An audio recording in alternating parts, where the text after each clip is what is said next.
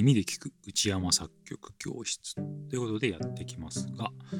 えー、と作曲をあのやっている中でですね、あのー、まあ、ここから先が思い浮かばないとか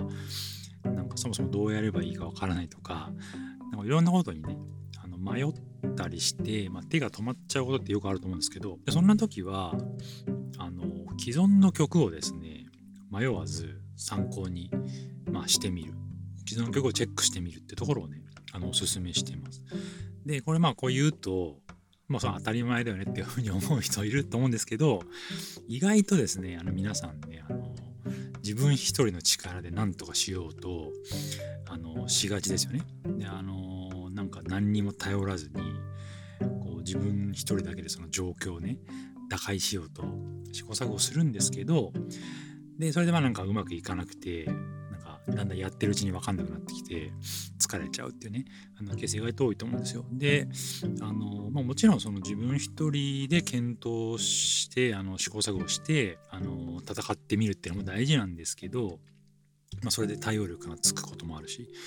そうなんですけどまあ特に慣れてない初心者の頃ですね。はなんか試行錯誤しようにも土台がないから試行錯誤もそもそもできないし、うん、なんかそのまっさらな状態っていうか何もない状態で なんかないかなみたいな感じでその待ってるようなね状態になっちゃうことがやっぱ多いんでそれならもう自分からねあのなんかそれを調べに行った方がやっぱり効率的だと思いますし、うん、あとまあ作曲に慣れてきてからもあのなんか無計画にねあれこれこう試してあのなんか行き詰まっちゃうよりはもうもう実際のとこどうなんだろうって感じで既存の曲なんかヒット曲とか自分の好きな曲とかをなんか調べに行った方がやっぱ効率がいいかなっていうふうにね、うん、思うし、まあ、より早くね解決に近づけるかなっていうふうに思いますね。うん、でまあ簡単に言えばなんか既存の曲からヒントを得るみたいなね感じですよね。うん、なんか当たり前って感じなんですけどやっぱそれを心に留めておくとそういうふうにすぐ切り替えて、じゃあ、チェックしてみよう、調べてみようって感じですぐパッていけるんで、そうまあ、迷ったら曲分析するっていうふうに決めとくと、なんか結構あの効率よくね、作曲を進めていくことができるかなっていうふうに思いますね。で、まあ特にポップスとかロックの作曲で迷うのが、あのメロディーとコードかな。まあその2巨頭だと言えますね。うん、なんかメロディーが浮かばないとか、いいメロディーが出てこないとか、メロディーが自然な感じにならないとか、ありきたりな感じになっちゃうとか、あとはなんかコードが不自然とか、なんかいいのが出ないとか、メロディーとコード絡みの悩みですね。あとまあ曲の構成の悩みっていうのもねあると思うんですけど、大体その2つ、メロディー、コードが2巨頭で、で、次がまあ曲構成って感じかな。そう、その3つがまあトップ3って感じですね。ポップスロックの作曲の悩みのね。で、DTM の人とかはまあそこにサウンドとかエフェクトとか、なんかバランスとか、えー、細かいアレンジとか、なんかそういうのも加わってくるし、作詞の人はね、あの歌詞もあると思うんですけど、まあ、作曲っていう部分に限定すると、まあ、そのメロディーとコードですかね、主にはね。うん、でそのメロディーとコードについては、既存の曲のそのメロディー譜とかコード譜みたいなものをあの入手して、ね、あの音源と合わせてチェックすると、まあ、より中身を紐解きやすいと言えますね。で、まあ、コード譜はネットに無料でね、いろいろあるし、えー、まあ、それを見たり、まあ、メロディー譜もありますけど、メロディーは結構まあ有料のことが多いかな。うん、ネットで画像検索とかすれば出てくることもありますけどね。ただまあなんかまあ、いずれにしてもなんかあんまりそんなにいいのは出てこないんで、そう、だからまあおすすめはよく言ってますけど、ヒット曲のメロディーとかコード譜がこう一冊にまとめられた、なんか歌本みたいなもの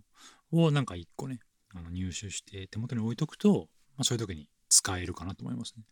はい、で、音源聴きながら、そのメロディーとかコード譜をチェックして、で、その自分が理想とする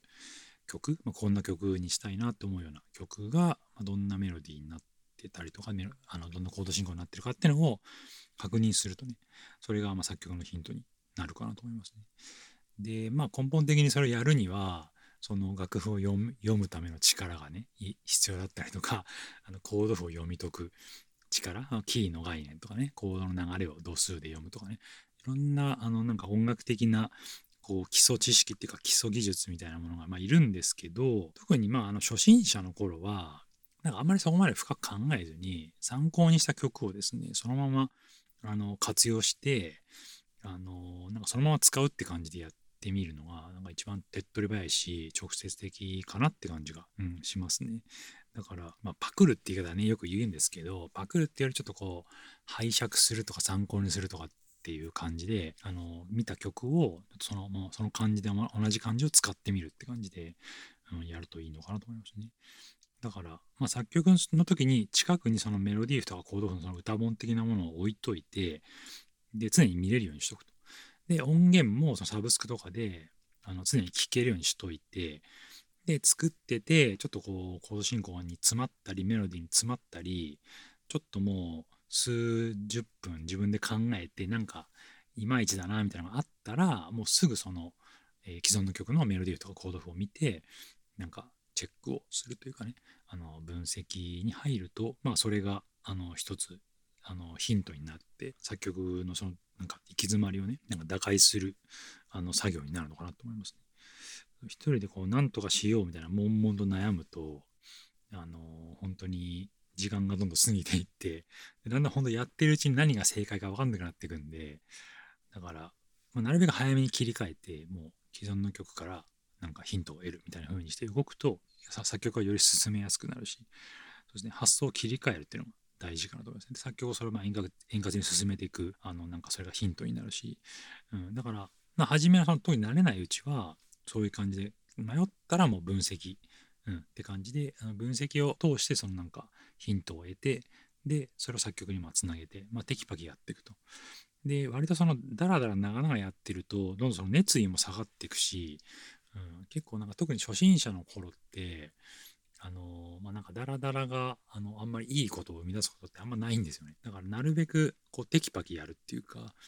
でどんどんそのヒントも探し答えも探し自分からこう割と積極的に動いていった方が曲作りってどんどん進んでいくんでそんな感じで分析するっていうね、癖をつけてほしいですね。でもちろん曲分析ってその作曲のその基礎技術っていうか基礎センスっていうかね、を高めるあの効果もあるんで、だから分かんない時に分析するっていうそのあのその目の前の問題を解決するっていう意味でやる分析ももちろんいいし、あとはそのあの分析する時間っていう感じでその時間を使ってみてもいいと思うんで、そんな感じで分析もあのなんか上手に、ね、使っていけるとより作曲のレベルを高めることにね、それがあの生きてくると思いますんで、はい、そんな感じで、迷ったら曲分析。で、迷ってなくて、普通の時も分析をやって、えー、既存の曲からヒントをたくさん、ね、得ましょうっていうね、ところが、まあ、作曲の、えー、作曲を円滑に進めていく、まあ、アドバイスとしてね、言えることかなと思います。もちろん、まあ、その何でもかんでもね、見て、その既存の曲からヒントを得まくるっていうのも、まあちょっと違うような、まあ、ある程度自分で考えなきゃいけない部分もあるんですけど、うん、迷って悶々と時間が過ぎていくぐらいであればあのヒントを探すってところに気持ちを切り替えた方がうまくいきますんで、はい、そんな感じであの作曲ね対処してみてもらえればと思います。はい、では今回はこれで終わりになります。ありがとうございました。